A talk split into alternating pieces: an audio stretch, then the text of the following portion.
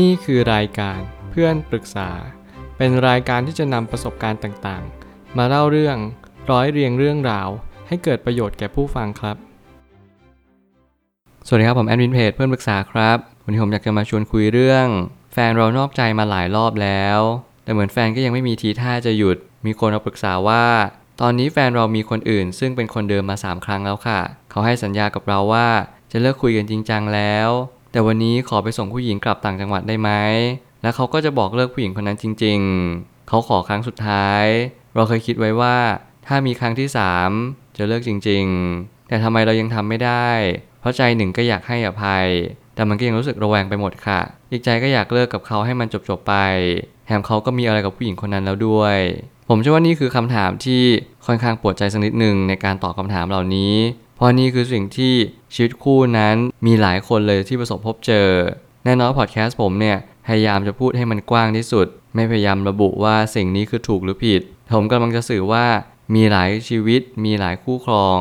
มีหลายคนที่เขาเห็นด้วยและก็ยินยอมกับสถานการณ์เหล่านี้ ซึ่งผมไม่เชื่อว่าสิ่งนี้จะทำให้เขามีความสุขจริง ๆ แต่แน่นอนว่ามันมีสิ่งหนึ่งที่ผมมีความคิดว่า ในการที่เราจะครองคู่กันได้นานเนี่ย แน่นอนสิ่งหนึ่งที่เราต้องทำก็คือการให้อภัย ทุกๆเรื่องในชีวิตแน่นอนชีวิตคู่ เราไม่สามารถจะออกแบบได้ว่า แฟนของเราจะรักเราหรือว่าจะชอบเราโดยที่ไม่เบื่อเราเลย ซึ่งผมไม่เชื่อว่าการที่เราไม่เบื่อกันนั้นจะมีอยู่จริง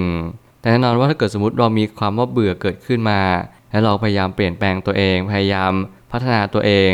สิ่งนี้มันอาจจะพอทุเลาได้บ้าง แต่หน้าที่เราทุกๆ คนก็คือ พยายามเรียนรู้ตัวเองว่าชีวิตคู่ มันไม่ได้เป็นสูตรสำเร็จ มันไม่ได้หมายความว่าเราแต่งงานเราวาดฝันเอาไว้แบบนี้ ทุกอย่างก็จะเป็นไปตามที่วาดฝันเอาไว้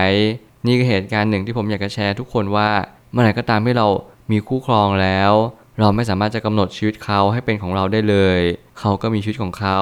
ส่วนเราก็มีชีวิตของเรา เราแค่โคจรมาเจอกันอยู่ด้วยกัน แล้วเราก็สร้างครอบครัวร่วมกันเท่านั้นเอง ผมไม่ตั้งคำถามขึ้นมาว่า จุดเริ่มต้นคือการนอกใจ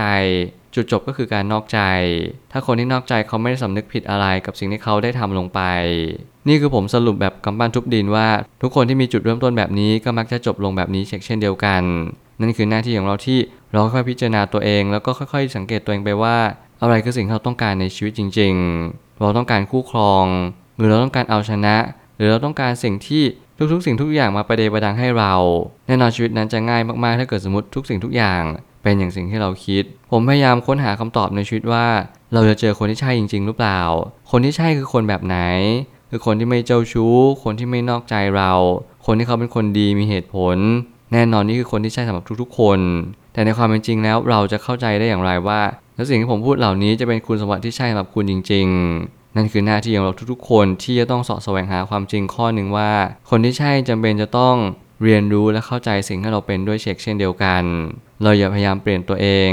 อย่าพยายามทำสิ่งที่เรานั้นไม่ได้เป็นตัวเราเลย เราฝืน เราเหนื่อย เรารู้สึกเบิร์นเอาท์หมดไฟตลอดเวลาที่เราคุยหรือว่าคบหากับคนเหล่านี้ นี่คือความเป็นจริงที่เราต้องเงี่ยหูฟัง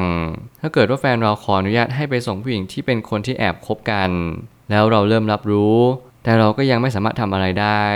นั่นคือจุดเริ่มต้นของการยินยอม นี่จะเป็นการเริ่มต้นของสัญญาณอันตรายที่ค่อนข้างอันตรายมากๆ เพราะมันจะเป็นการยินยอมในสิ่งที่เราไม่ต้องการยินยอม แต่ว่าเรารักแฟนเรา เราพยายามจะให้อภัยเขา สิ่งนี้ผมเชื่อว่ามันเป็นสิ่งที่ดีและสิ่งที่เราทำถูกแล้ว แต่เราต้องดูบริบทด้วยว่าเราควรทำแบบนี้ กับสถานการณ์ไหนหรือว่าช่วงเวลาไหนแน่นอนว่าถ้าเกิดสมมติเราคุยกับแฟนแล้ว บอกเขาทุกสิ่งทุกอย่างแล้ว เราก็ต้องกลับมาย้อนคิดว่า นี่คือความสัมพันธ์ที่เราต้องการจริง ๆ หรือเปล่า ผมรู้ว่าทุกคนเนี่ยจะมีข้อจำกัดที่ไม่เหมือนกันทำไมคนสมัยก่อนถึงหย่าร้างน้อยกว่าสมัยนี้ ทุกคนมีความคิดไม่เหมือนกัน เพราะเราแต่ละคนนั้นมีความเชื่อแตกต่างกันไป เด็กรุ่นใหม่มักจะเชื่อว่า ความรู้แบบนี้มันจะทำให้เรามีชีวิตที่ดีขึ้น หรือทำให้ชีวิตเราแย่ลง ไม่ว่าทางไหนก็ได้ทางหนึ่งหลายๆคนก็เลยพยายามแสวงหาความจริง พยายามเรียนรู้พยายามเข้าใจหรือว่าตกผลึกอะไรสักอย่างหนึ่ง ว่าสิ่งเหล่านี้เป็นสิ่งที่เราควรจะทำหรือว่าเราต้องการจริง ๆ แต่พอถึงจุดจุดหนึ่งมันมีบางสิ่งที่มันไม่เหมือนเดิม นั่นคือความท้าทายอย่างยิ่งสำหรับชีวิตของคนคนหนึ่งที่ทำให้เราได้ตระหนักว่า การที่เราจะเปลี่ยนแปลงตัวเอง การที่เราจะเปลี่ยนแปลงเหตุการณ์ มันพอจะทำได้ไหมเหตุผลที่คนคนหนึ่งอดทนอยู่กับคนคนหนึ่งนั่นอาจจะเป็นความรักตัวเองแบบหนึ่งก็ได้เช่นกัน มีหลายคนก็มีหลายความคิด ซึ่งผมไม่กล้าบอกหรอกว่า สิ่งไหนถูกหรือผิด เพียงแต่ว่าเรามีความสุขกับสิ่งที่เราได้ทำเรายินยอมและเรายอมรับในสิ่งที่เขาทำได้หรือเปล่า นี่คือตัวกุญแจที่สำคัญอย่างยิ่ง บางครั้งเราจำเป็นจะต้องแยกระหว่าง อะไรคือสิ่งที่ยินยอมได้ กับอะไรคือสิ่งที่ยินยอมไม่ได้ แน่นอนว่าเราจะต้องใช้มาตรวัดของความเป็นกลางเข้าร่วมด้วยเสมอ นี่คือสิ่งที่ผมพูดด้วยหลักเหตุผล แน่นอนว่าชีวิตคู่ไม่ได้เป็นแบบนี้แน่นอน มีคนหลายคนที่เขายินยอมสิ่งเหล่านี้ทั้งๆที่รู้ว่าสิ่งนี้เป็นสิ่งที่ผิด แต่เขามีเงื่อนไขอื่น ๆ ที่ตามมา เขาต้องการใช้เงิน เขาต้องการอยู่คนนี้ เพราะมีพันธะบางอย่างร่วมกัน สิ่งเหล่านี้เป็นสิ่งที่คุณจะต้องประยุกต์ใช้กับชีวิตคุณให้ได้มากที่สุด อย่าพยายามฟังคำปรึกษาใดๆ แล้วคุณไม่ไตร่ตรองกับชีวิตของตัวของคุณเอง เมื่อไหร่ก็ตามที่เราได้รับคำปรึกษา หน้าที่ของเราคือการกรองไตร่ตรอง ดูและเช็คว่าสิ่งที่สำคัญที่สุดในชีวิตของเราคืออะไร ถ้าสิ่งที่สำคัญสำหรับคุณคือความสัมพันธ์ คุณจงเรียนรู้ที่จะประคับประคองความสัมพันธ์นั้นเอาไว้ให้มากที่สุด ยอมในจังหวะที่ควรยอม และไม่ยอมในจังหวะที่ไม่ควรยอม อย่าพยายามยอมทุกสิ่งทุกอย่างพอคุณยอมไปสักระยะหนึ่งคุณจะสูญเสียความเป็นตัวเองและหลังจากนั้นคุณจะทุกข์ใจหนักมาก มีหลายคู่ชีวิตที่รับรู้ถึงการมีบุคคลที่ 3 เข้ามายุ่งเกี่ยว แต่เราจะต้องรู้กฎและขอบเขตของกันและกัน การให้เกียรติซึ่งกันและกันยังไงก็เป็นสิ่งที่จำเป็นสำหรับคู่ชีวิต และนี่คือสิ่งที่เราจะต้องย้อนกลับมาถามตัวเองว่า อะไรคือสิ่งที่เราเรียนรู้ได้ในชีวิต เราสามารถจะเข้าใจตระหนัก หรือมีความคิดยังไงบ้างต่อสิ่งต่างๆ รอบตัวของเรา เมื่อไหร่ก็ตามที่เราเรียนรู้ เมื่อไหร่ก็ตามที่เราสามารถตีความข้อมูลข้อมูลหนึ่งได้อย่างเถนตรง เราจะรับรู้ได้ว่าสิ่งนี้ควรจะตัดสินใจอย่างไร สูตรสำเร็จในชีวิตคู่ไม่มีผมบอกอยู่เป็นประจำ นั่นหมายความว่าคุณจะต้องประยุกต์ใช้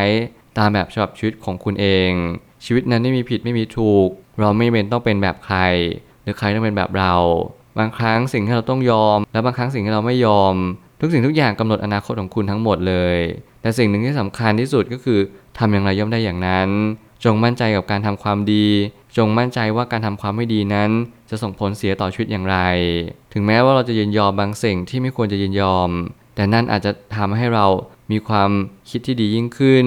อาจจะฝึกตนได้มากขึ้น รวมถึงการไม่ยอมด้วยเช่นกัน เราจะพบเจอคนที่ดีกว่าเดิมก็ได้ ถ้าเราเรียนรู้ที่จะปรับตัวและเปลี่ยนแปลง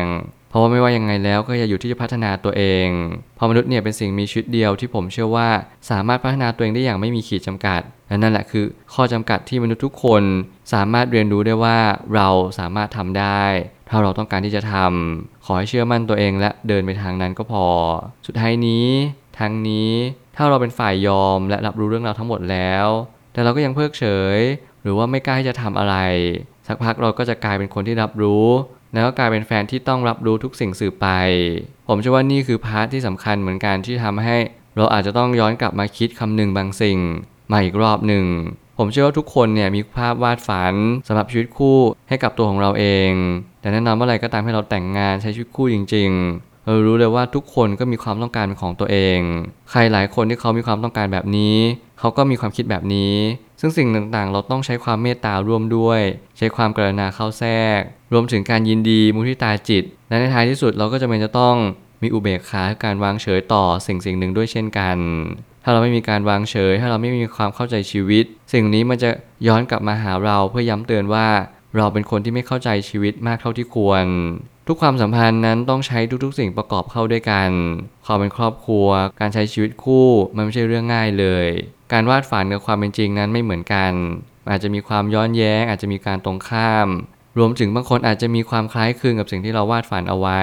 แต่คุณก็ต้องพบเจอปัญหาอย่างแน่นอนในความสัมพันธ์ไม่ว่าทางใดก็ทางหนึ่ง ส่วนที่สำคัญก็คือเราต้องถามตัวเองในทุกๆวันว่า เราต้องการอะไรในชีวิต ผมมักจะหยิบยื่นคำถามนี้ให้กับทุกๆคนเพื่อให้ทุกคนย้ำตีมเดิมว่า ถ้าเรามีความคิดที่ถูกต้อง ถ้าเรามีจิตใจที่วางไว้ถูก คุณจะตัดสินใจในทางที่ถูกเสมอ และนี่ความเป็นจริงของการที่เราให้อภัยคนเดิม แฟนเก่า หรือว่าอะไรก็ตามแต่มาอย่างตลอดเวลา ถ้าเรามีความสุขที่เราได้ให้อภัย ถ้าเรามีความสุขที่เราได้เห็นเขา นี่คือพาร์ทที่คุณต้องทำแต่วันในวันหนึ่งถ้าเกิดสมมติคุณรู้สึกไม่รักเขาแล้ว คุณยังไม่ได้แต่งงาน และคุณไม่ได้มีข้อจำกัดอื่นๆ ไม่ว่าจะเป็นอายุ คุณมีโอกาสหน้าที่ทางการงานที่ดีและมั่นคง ผมเชื่อว่าการเลิกกันอาจจะเป็นการตัดสินใจที่ดี มากกว่าการอยู่ด้วยกันก็ได้ แต่คุณก็ต้องใช้วิจารณญาณและใช้ดุลยพิษของคุณเท่านั้น ห้ามฟังใครเลย อย่าพยายามฟังใครมากเท่าตัวของคุณเอง ผมเชื่อว่าทุกปัญหาย่อมมีทางออกเสมอ ขอบคุณครับ รวมถึงคุณสามารถแชร์ประสบการณ์ ผ่านทาง Facebook Twitter และ YouTube และอย่าลืมติด hashtag เพื่อนปรึกษาหรือ f r ร e n d t a l k a ด้วยนะครับ